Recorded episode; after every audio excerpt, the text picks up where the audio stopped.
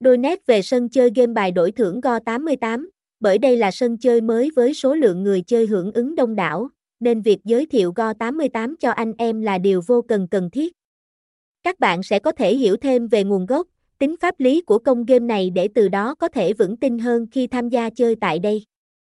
Nguồn gốc của cổng game Go88, nếu xét về tuổi đời, Go88 còn tương đối khá trẻ so với những nhà cái lâu đời.